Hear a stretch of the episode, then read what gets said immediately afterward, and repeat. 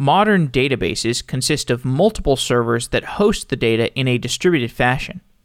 Using multiple servers allows a database to be resilient to the failure of any one database node, because copies of the data are shared to other servers.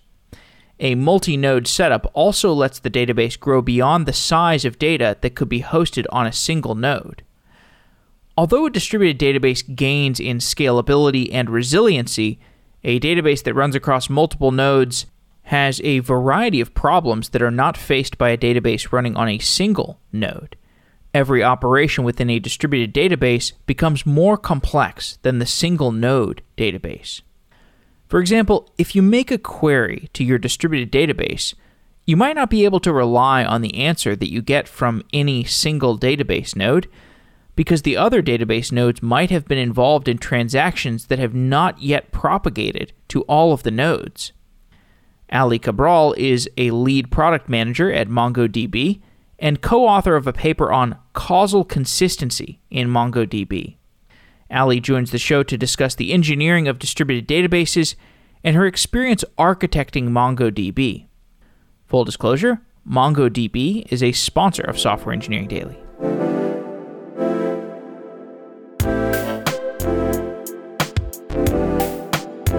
Aly Cabral, welcome to Software Engineering Daily. Hey, it's great to be here. Yes, it's great to have you. You are a distributed systems product manager, essentially, although we'll get into that in a little more detail, what that actually means. Distributed systems theory is hard. I have not actually implemented too many distributed systems, but I've talked to many people about them. My sense is that distributed systems in practice are even harder. Why is it hard to build distributed systems? Most of the time, it's because there are so many variables that affect guarantees in distributed systems. People don't understand that most things are distributed systems and they're making trade offs every day, whether they think about them hard or not. Now, sometimes there's actually a lot of interesting ideas because in academia, a lot of people would think that no application could be successful without linearizability, right? Which is like one of the strongest consistency guarantees you can give an application. Now, in fact of matter, there is just so many applications that are successful with lesser consistency guarantees. And one of the reasons why people hypothesize that that's the case is because people don't notice when those guarantees are broken or they're so rare like failures in the system are so rare that you're willing to kind of eat the pain when a failure goes wrong. So it's really an interesting area for applications that are critical in the sense that they can never have these guarantees broken. There's no room for an inconsistent read, for example, and what kinds of guarantees you can give them without them having to sacrifice performance. Right. So, MongoDB, we've built this kind of tunable consistency model that allows people to make these trade offs at an operation level, right? So that not every application has the same weight, or not every operation in your application has the same weight. So, you can decide whether to pay the latency cost of specifying strong consistency at the time you need it. And it can be really challenging to think through all of these variables. Right. And when you think that you have thought through all those different variables, is there a way to actually test a distributed system to ensure that it works the way that you think it works? So there are a couple of frameworks out there. One of them, I think probably the most popular, is the Jepsen test suite. Now, the Jepsen test suite actually is pretty tailored to the products or data bases that they've tested, and they create a suite based on the guarantees that the database has claimed to have given them, the Jepsen test suite. Per product, they decide to kind of evaluate or audit. Now, there's no really generic framework because a lot of people specify the guarantees they give in very different flavors. There's not really standardized understanding of these guarantees across the board that are largely testable in a like drop and play kind of scenario. But Jepsen is really pretty well respected within the industry as a place that people look to. When you want to implement a construct from a distributed systems paper, when you want to implement something from the distributed systems literature, how straightforward is it? Does the literature typically cover the edge cases and the practical implementation details of a distributed system, or do you have to figure out a lot of it from your own tinkerings? So, in most cases, literature is fantastic for building the foundation of what guarantees you want to provide end users. Now, often you have to go beyond that to determine like save users from themselves. So determine a way to give them that guarantee or behavior without also allowing them to shoot themselves in the foot. Now, academia doesn't have to worry about behaviors for users that aren't distributed systems experts, right? Everyone in the room is a distributed systems expert and has PhDs in this and thinks about these problems really hard. So they're not thinking about how to make these guarantees accessible to everyone, right? That's not the types of problems they're trying to solve. So often you'll have to take a theory from academia and then make sure that we make it accessible to users so that they aren't spending their full time job thinking about distributed systems because then you're not doing a very good job of building a product that makes them more productive. There are different kinds of distributed databases. So, distributed databases can make variable trade offs in terms of scalability or consistency. Describe some of the kinds of trade offs that different distributed databases can make. Yeah, I'll give one that's an example there are multi-master systems and there are single leader systems. MongoDB happens to land in the single leader system category.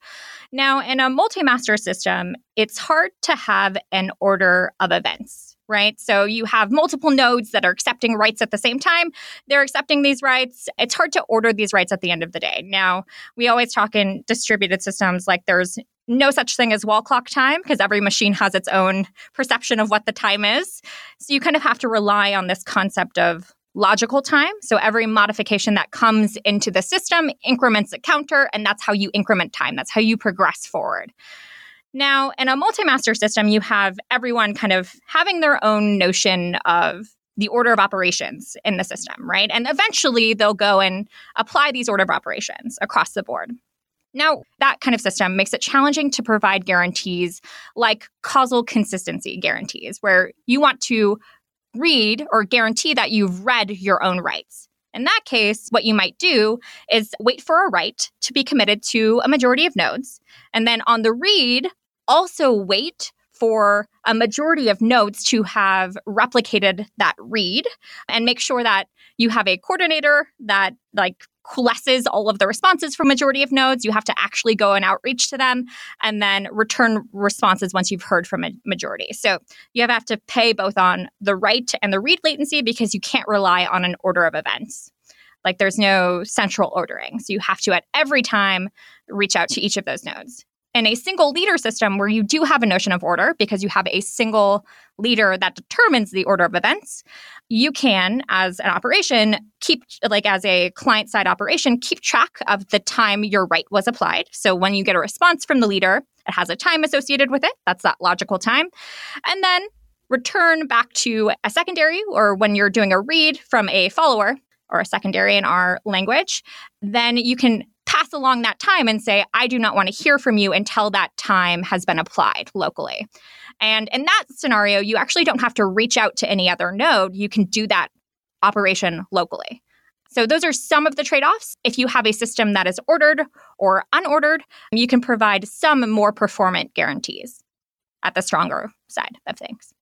We'll get into some implementation details of how you make some of these guarantees around consistency via clocks. But just talking about a high level. So you work at MongoDB, you're a product manager, and you, it sounds like it's, it's a very technical product manager kind of role where you have to make certain technical decisions around database consistency. Can you just tell me what is your interaction with the different teams at the company and how does your role take place?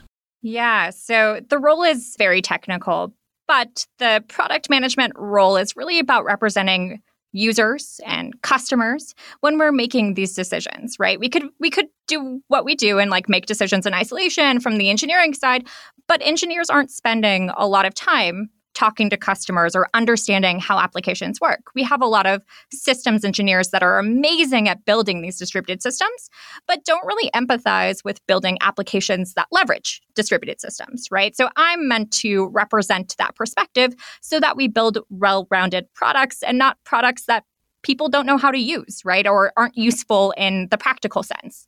So it's about marrying what we know we're strong at in theory and building something practical that people can use. That's really what the role is. Now, how does that work in practice?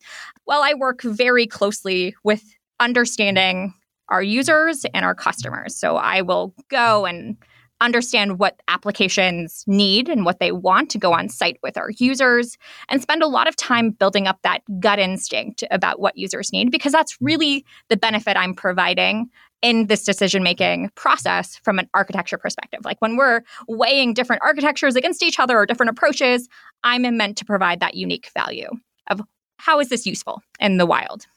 Now, I work very, very closely with the engineering team when we're deciding what to move forward with from a design perspective so that we land on something that is both feasible to implement and useful across the board. And how that works for us is that I'll be involved in like the scoping and the design and the specking of any feature that we deliver that's user facing and affects guarantees or behavior for a user.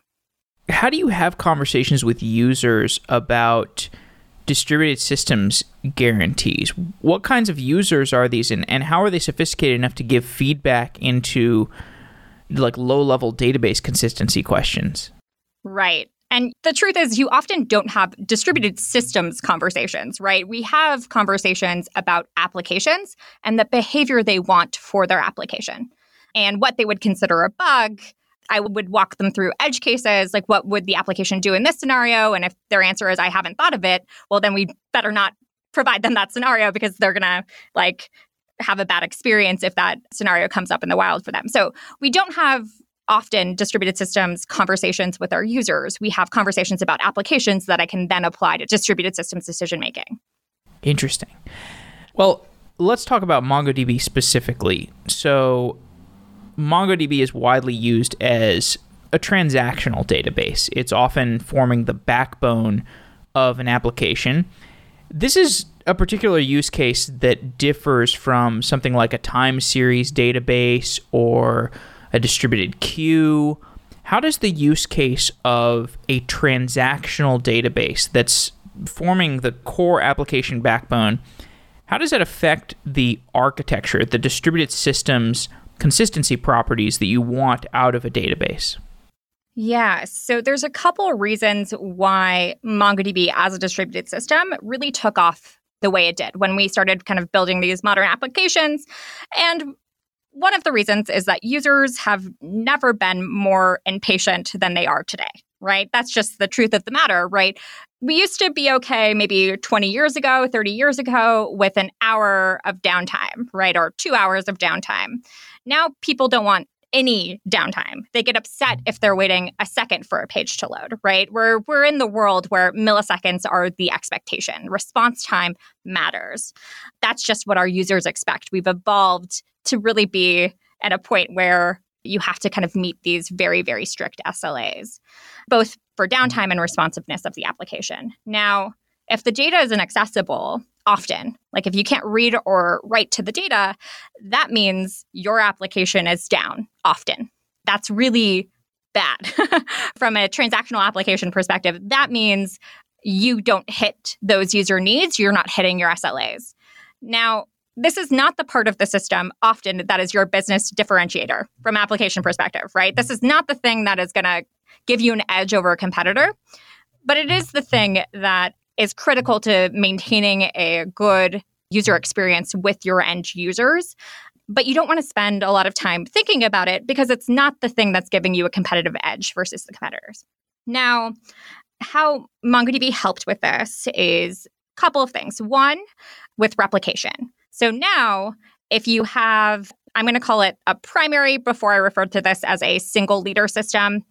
So if you have a primary that accepts your reads and writes, you can now have any number of secondaries that replicate that same set of data so that if the primary goes down, you still have the redundancy. You can have an automatic election, and you don't have that downtime of an hour, right? There's no single node system anymore. You have redundancy, you have automatic failover, and that really gives you the ability to address the expectations of your users.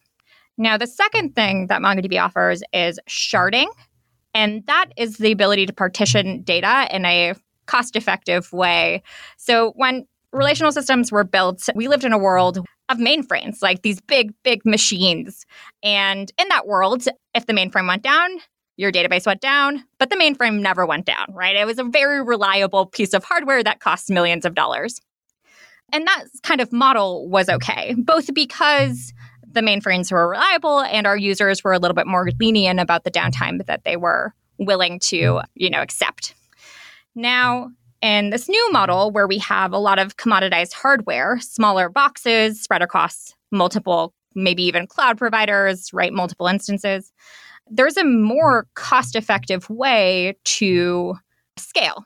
Now, in the mainframe days, let's say I needed a mainframe that supported 2x the workload. Well, that could be 10x more expensive, right? That's not a linear cost growth, right? It becomes exponentially more expensive the bigger the machine you buy.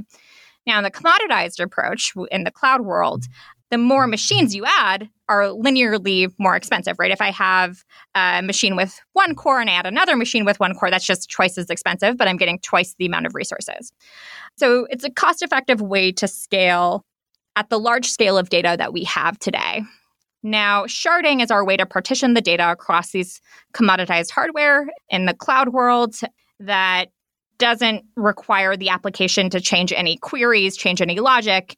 And if you add a shard or add a new machine, we would automatically start adding data and leveraging that machine to kind of take advantage of the hardware you throw at it. So, those are kind of the two core aspects of distributed systems in MongoDB that gave MongoDB quite a bit of popularity in the early days. Kind of, it came at the right time. You've given some database history and I've had some conversations with some database people where when they talk about the database problems of the early 2000s, for example. So, like, I've had conversations with people who were scaling relational databases at YouTube and PayPal, and they moved to this model of partitions and replicas. So you break up your database into partitions and then you replicate each of those partitions so that if one of the partitions dies, you have replicas that you can serve. But one of the, the early problems that I think happened as people were moving to this commodity hardware was that although you would have much more cost effectiveness, because you would have to address these different partitions, or you know maybe even in some cases the replicas of those partitions you would have to have your client your application for example literally your client would have to know where to go to find the right partition. So rather than saying hey database give me you know select star from whatever you would have to say go to this partition and then select the data from this partition which created more overhead for the client. Do you have any knowledge of of whether Mongo had that requirement where you had to address the replicas or address the partitions in the early days? I, I imagine that you know if if so, it's been ironed out at this point. But do you know anything about the client addressing? Yeah. So in MongoDB sharding, which is our word for partitioning, so I'm going to use those interchangeably. So when I say shard, I mean mm-hmm. partition. Right. So, in MongoDB's version of partitioning or sharding, we have the concept of config servers. Now, config servers are replicas, they are also redundant, that have the map of where the data lives, right? They have the chunk map, and chunk maps are logical ranges of the data set. Now, in MongoDB sharding, we've always had this concept of a router, the Mongo S and this router caches the chunk map from the config servers and then routes queries accordingly. So you can add a new partition and it's completely opaque to the application. The application makes no changes. The router is the thing that's updated as we change the chunk locations or do a chunk migration. We can dynamically change the location of these chunks as soon as you add a new shard, and it will be completely opaque to an application. Right. Now, as we're talking about the MongoDB cluster itself managing the locations of different chunks of data, we can start to realize that if a write is issued to this MongoDB cluster, the cluster is going to need to figure out how to manage the consistency properties of the data that's getting written to the database. And here we can start to talk about the implementation details of MongoDB's consistency. So, a distributed database needs to be consistent. One way to maintain consistency is through a clock system. Can you explain the role of a clock system in maintaining consistency? Yes, absolutely. So, clocks are funny in distributed systems where any node at any given time may have a different notion of physical time. So, whether I have a machine in EMEA versus North America versus in Asia, they might all be configured to have roughly the same time, but in practicality, maybe they're off by five seconds, maybe they're off by 100 milliseconds. Now, there are tools in which you can minimize clock skew, right? So make sure that all of the clocks are synchronized across your distributed system. But MongoDB actually doesn't guarantee that you're using a tool like that, right? So we can't reliably trust a physical time.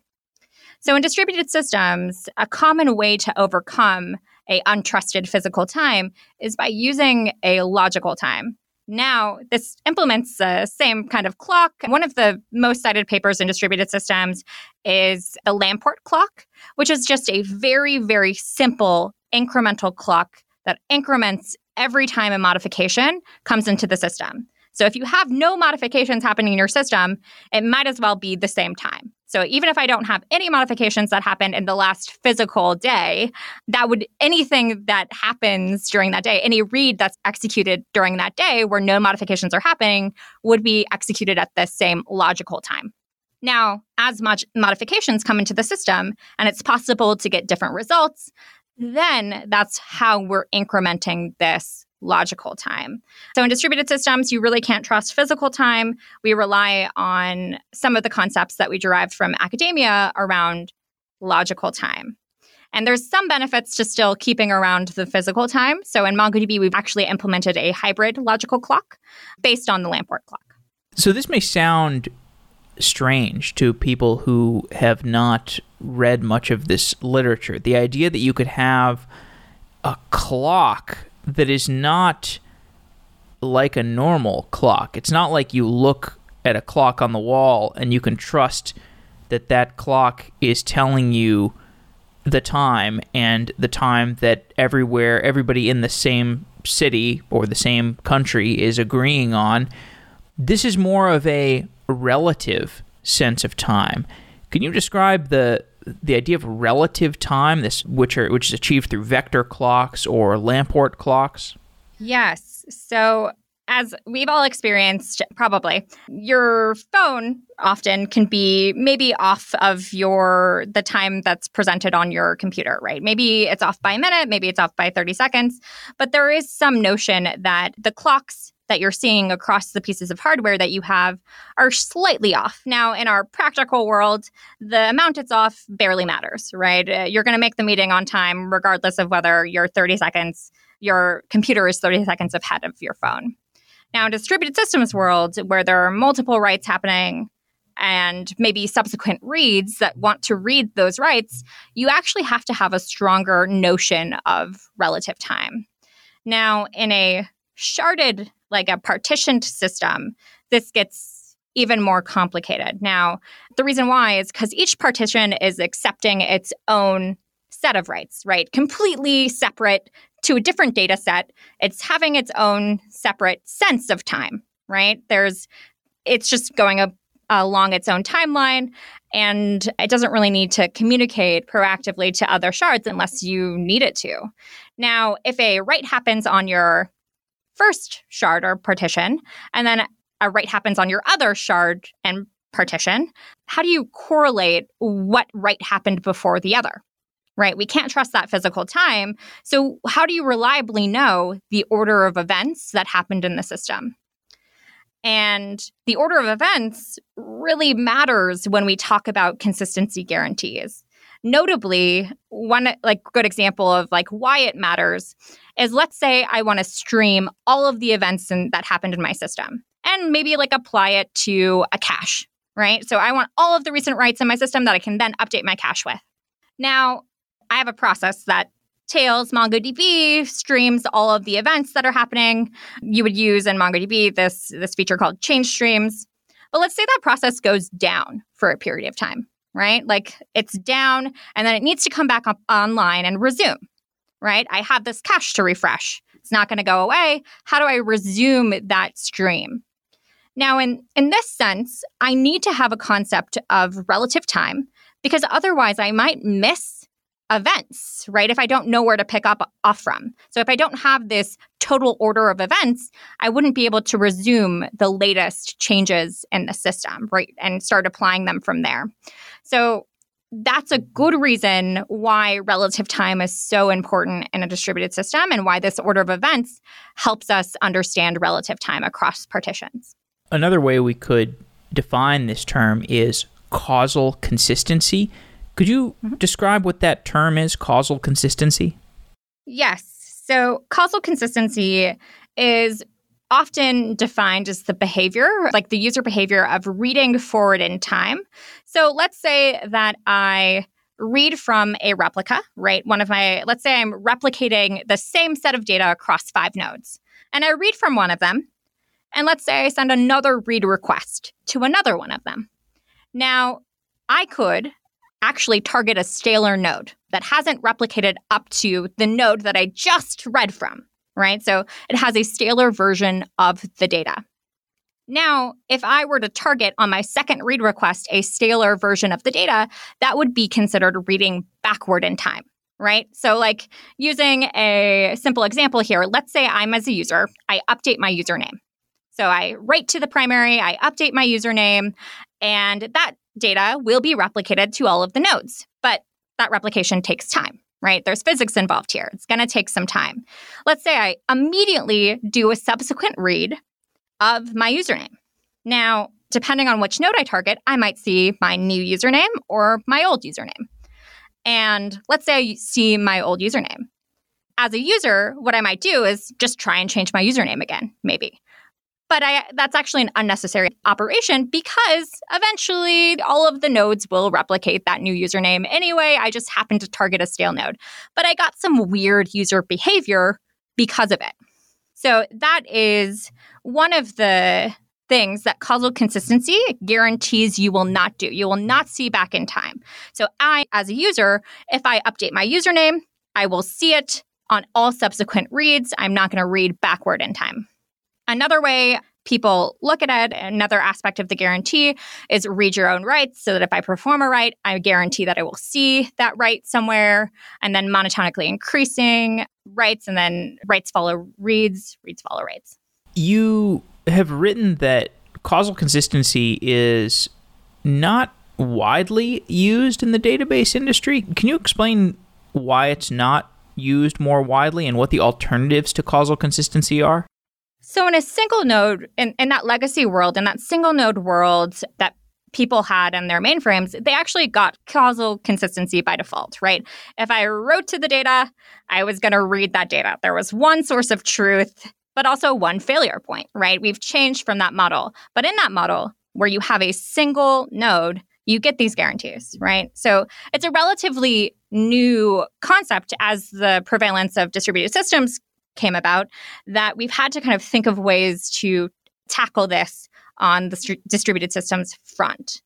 And it's really MongoDB having been a product that treats distributed systems as a first class citizen, we're one of the first people to bring it as a first class citizen, bring this guarantee as a first class citizen to the database without any application changes needed. And if I have a distributed system, distributed database, what are my alternatives for maintaining consistency other than this causal consistency? Or do I just have to sacrifice? Is this the best practice? And otherwise, I'm sacrificing consistency? There are plenty of use cases that can deal with the intermediate behavior that it takes to replicate writes across nodes in a replica set. Most of the time, we're talking milliseconds of inconsistency, not seconds, right? right? Depending on your lag here between nodes. Now, for critical systems, there are people that want this guarantee all of the time.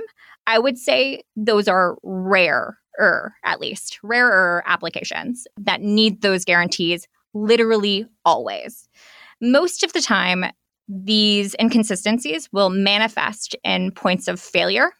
And failures are both rare and people can kind of wrap their head around it. Like if you get inconsistent behavior when half of your nodes are down, people might be more willing to accept that, okay, I don't need to build a system that is for something that happens once every 10 years or once every five years, let's say. So often these inconsistencies will manifest first not for long and then only in failure scenarios. Now, what are some workarounds? There in MongoDB, if you read just from the leader or read and write just from the leader, most of the time you'll be getting this guarantee. Again, except for in cases of network partitions or when you have a lot of elections happening in your system, some of those guarantees can be broken. But often you will get this behavior if you're just reading and writing from the primary in MongoDB, and you could do something similarly with other systems. Well, I think, you know, I think about something like a logging server or like a time series database. Mm-hmm. Those are databases where you probably don't need the level of consistency that you need out of a transactional database. Because if I'm if I'm just writing log messages, it's not a big deal if I read some log messages out of order. Those are not mm-hmm. pieces of data that are being served to users where I need to like tell those user it's not like a you know you're looking at your banking statements and you need to know these these things are appearing in in the order in which they happened. Log mm-hmm. messages can be presented more inconsistently or you know time series records if you're taking the temperature every you know 500 milliseconds. It's not a big deal if you get some data points out of order because these things are probably just going to be rendered on a graph somewhere. So that's kind of an illustration of the differences between a database like Mongo and you know something like time series or log databases where you need less stringent consistency. So you worked on this paper about causal consistency in MongoDB. What was the motivation for writing a paper about implementing causal consistency? really to give back to the community that helped us build the foundation for the future. That was largely the motivation. We actually presented that paper at SIGMOD earlier this year, which is a very big database conference that we participate in. And we gained so much knowledge and so much insight from reading papers. We felt we were obligated to kind of give back our learnings from implementing it in a large scale distributed system that users use and when you're implementing this causal consistency model, so you, so in the paper you talk about clocks. You talk about the construct of a clock. Do you have like on each of the the MongoDB nodes is there like a process that is called the clock process? What is the object that is representing this relational clock? So we keep track of this like relative logical clock within the op log, which is an operation log, which contains it's a capped collection, which is a set size and contains the last modifications that happened in the system. And each one of those modifications has a time written down that's associated with it. We also have, just like in memory, cached the last applied time on each node. Now, we talked about how replicas will replicate the modifications and update their local notion of their time as they're updating their modifications. Now, we use the operation log, the op log, to replicate the same exact data item in an idempotent way across the systems. Now, we just keep track of that time there, and it's our order of events. The causal consistency model that you worked on implementing was that a replacement for some existing consistency model in MongoDB? I mean, you must have had uh, there must have been some way of ensuring consistency in the past, and this was a newer consistency model that you implemented. Tell me what you were replacing. Yeah, so causal consistency is actually very complementary to the rest of our consistency model. So we have concepts of read concern. It's really equivalent to read isolation in other systems where you can pair like read concern local or read isolation local, which is basically reads would be able to return the local view, the local copy of the data, and then read concern majority, which is reads can only return the majority committed data, so the durable data in the set. So we have these concepts of read isolation where you can trade off like how current the data is versus how durable the data is and the, the read response. You can actually pair that with causal consistency. You can actually use those concepts together. So this is really causal consistency was often complementary to the rest of our consistency offering in MongoDB. What are some general principles that you learned about implementing and applying distributed systems when you were working on causal consistency?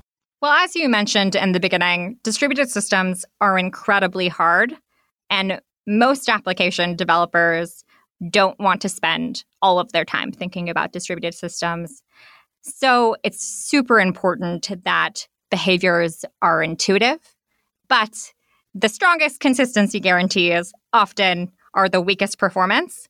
And the performance characteristics are incredibly important to a lot of developers as well. So it's been really tricky to manage the trade off of performance and the behavior that makes developers' lives easy. And that really has been something that I've learned a lot about and am continuing to kind of evolve my understanding on as we go through and build new things. I can imagine because if you're changing the engine of the airplane while it's in flight, which is yep. essentially what you're doing by changing the consistency model or improving the consistency model at a low level. If you impact performance at a low level, that could really have some problematic downstream impacts. You know, because MongoDB has such a large user base. So, how do you ensure that that doesn't happen? Yes. So it can be very tricky because the obvious answer, like the easy answer, is add a new knob and people can opt into it. The problem is, we just talked about distributed systems are hard. No one wants to think about these problems really hard. If you give them a knob, no one will come, right? No one's going to use the knob. So we have to kind of think about how to make these concepts accessible in a way that makes sense from an API perspective. Now, with causal consistency, what we did is we made it the default for any sessions that are opened in the system. Now, we implemented the sessions API at the exact same time we implemented causal consistency.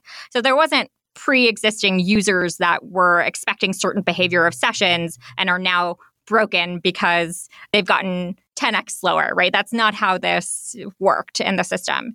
So we introduced the Sessions API, which allows you to associate some number of operations with a session and causal consistency on by default, meaning that all of those operations executed within the session are now causally consistent as a guarantee if you specify the right durability and read isolation as well. So we kind of try and make it intuitive in the API so that people don't have to think super hard about it while maintaining the behavior that people love in their current applications. Okay, so is that to say that this is essentially an opt in consistency feature? For sessions. Yep, exactly. So sessions API, it's on by default, but you have to write a session in your application. Okay. Interesting. What's an example of an application that would want to use that session API? So there are a lot of interesting use cases for sessions. The sessions basically allow you to group any number of operations uh, that you're doing. So you can say these three writes, these three reads are all within a session. And basically, they're like logically happening in sequence. That's what the API really outlines for a user. So people who want causal consistency guarantees but don't know the term causal consistency would use a session.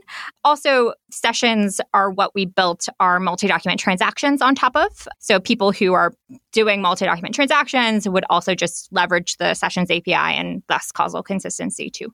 And do you have a maybe like a, a higher level use case that that comes to mind, like an application level use case, just to make it tangible for the listeners? Yeah, absolutely. So, for an example of posting, let's say I want to post to a review site.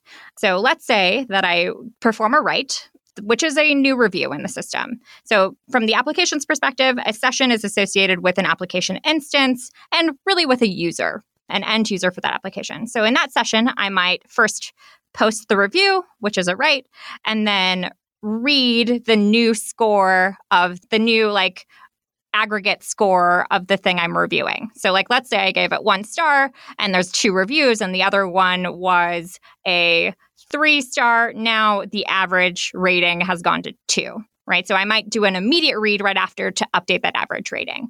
So any kind of sequence of events that need to happen from a user's perspective could happen in quick succession within a session. How does security factor into an implementation of causal consistency? Yes. So this was really the thing that we had to expand upon from what we were learning from academia.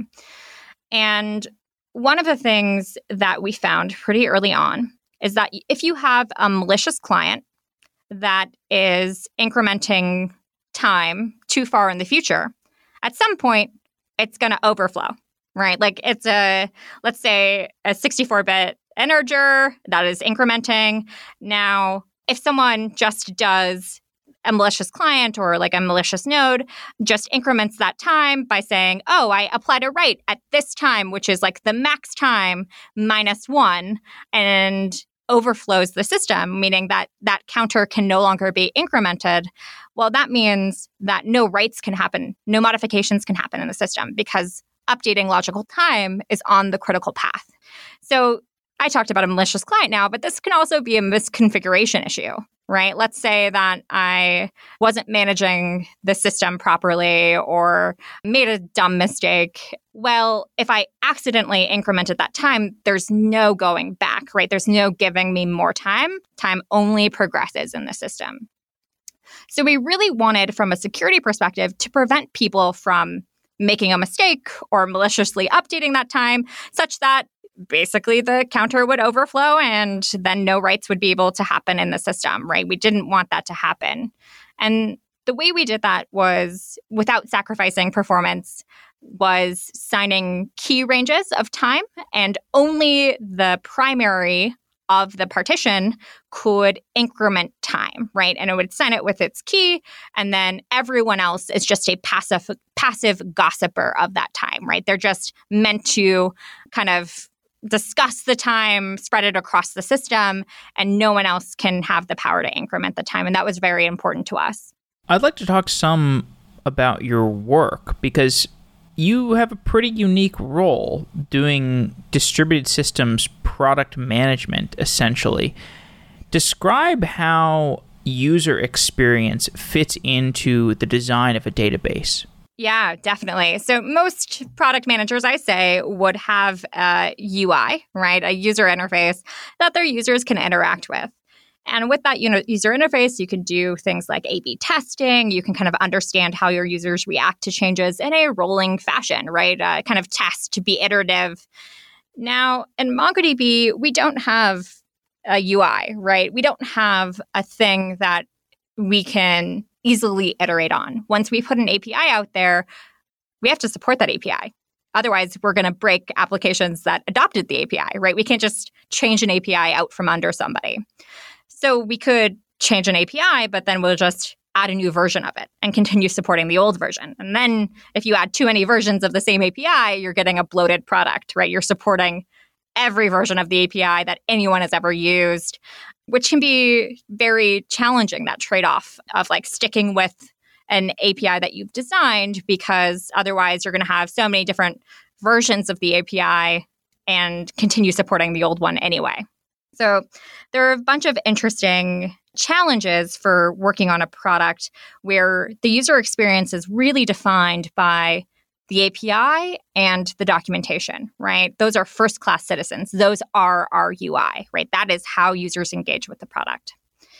Now, being a product manager, in that world, first is very technical, right? You have to be able to empathize with the user, and the users are very technical. So you have to understand those problems. But it also creates a lot of necessity to go and analyze usage data, but also talk to people, understand the whys, like what they enjoy about certain APIs, and and bring that back to the team and make sure that we're we're looking at all of these APIs from a user centric perspective. Right? There's a need for product management here, even though there's not a direct UI element.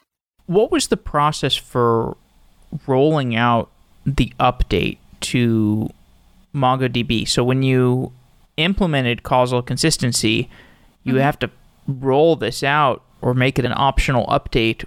What's the process for getting that update out? Yes. So causal consistency was included in our 3.6 major version. So MongoDB 3.6 has the causal consistency on the server side. Now, this feature actually also required drivers changes, which are basically our Python driver or Go driver, right? They all had to implement the API to leverage the server feature. So we kind of had to coordinate those releases across both the languages and the server corresponding with our MongoDB 3.6 GA. Now, anyone who's hosting MongoDB themselves is completely empowered to upgrade at their own leisure. Like they can upgrade whenever they want. Some people are still on 1.6, some people are on 3.2, some people are on our newer versions, which are 4.2, which just GA'd last month, and then 4.0, which a year ago at this point. So there's a wide range of different versions out there. And as a product manager for a product that you can host yourself, we have very little control over when people decide to upgrade. Now, people only want to go through the pain of upgrading something when they feel motivated and the feature set is strong enough that they can start taking advantage or really make their lives easier in other ways by upgrading. So it's really about kind of educating what's in the new releases so that people feel like they want to take advantage of the cool stuff we're building. You mentioned going to the database conference and presenting this paper Tell me about the state of the art in distributed database development. What are the the newer conversations or the newer algorithms? What's the hot topic in distributed systems database design these days? There's tons of great stuff right now. I really like the conversations around TLA plus. Not that that's new or anything, but those that's a specification where you can kind of prove the behavior of your system by yeah. writing like a system like that's that's been really great we've been doing that across many features and starting to kind of play around with this in different areas in mongodb and we're really really excited about that and there's also this concept I think it's Peter Bailis paper called probabilistic staleness. Again, I think it's like seven years old at this point, but we're just starting to see some implementations in the wild, and that's pretty exciting in like in production systems, which is great. It does take time to move from academia to products, and it's cool to kind of track those concepts over time. Well, that's for sure. It's especially, I mean, it seems like a recurring feature in Leslie Lamport's inventions where you know he came out with Paxos and then it took like I don't know five or ten years or something for it to actually be recognized by the software engineering community. And then kind of the same thing happened with TLA Plus, where he invented this thing for verifying your distributed system and then just nobody used it for a long time and then finally somebody started using it at Amazon and then more and more people started using it and it sounds like you're using it now. Yep. Yep. it works. The world works in a weird ways. so TLA plus, that's for verifying that specific distributed systems characteristics of a system work the way you think they do? Yes, exactly. What's an example of, of how you've used that? So, one of the ways that we're using it right now is to verify oplog application so that when secondaries are replicating the operation log or oplog, that we're confirming that they're replicating in the way that we wrote it, right? The way that we expect. So, kind of making that more provable and kind of building out these proofs across kind of smaller components in our distributed system and like proving the behavior at a, a granular level across the board. Okay, last question. how will MongoDB change in the next five years? Oh, in so many ways. And some of those are going to be hard to predict sitting here today, what MongoDB is going to look like in five years. I think that we will continue to try and solve problems that people are having to hack away at in application development today, right? So our goal is to take away all of the things that are not beneficial to having the team work on away from the app teams and into the system as a first class citizen, right? We don't want you to have to hack around targeting nodes yourself. We want to build something that you can write a query and then roll route to the right nodes, right? Like those that's conceptually what we want to continue doing. One of the interesting things that we're looking at now is around how to minimize your P99s, like your P95 latency, read latencies, and make it more predictable that you don't get stuck with a bad node, right? A, a, slow performing node. Today, people do that by just targeting multiple nodes in their application and surfacing the results from the fastest node, right? This is a concept called hedged reads. We've seen this in Google, we've seen it in Amazon. They've released some papers about it we want to make that a first class citizen, right? We want to bring stuff like that into the server. That's just an idea, right? But it's fun, right? These are fun problems that we can bring and ultimately make make it so that developers don't have to build it themselves.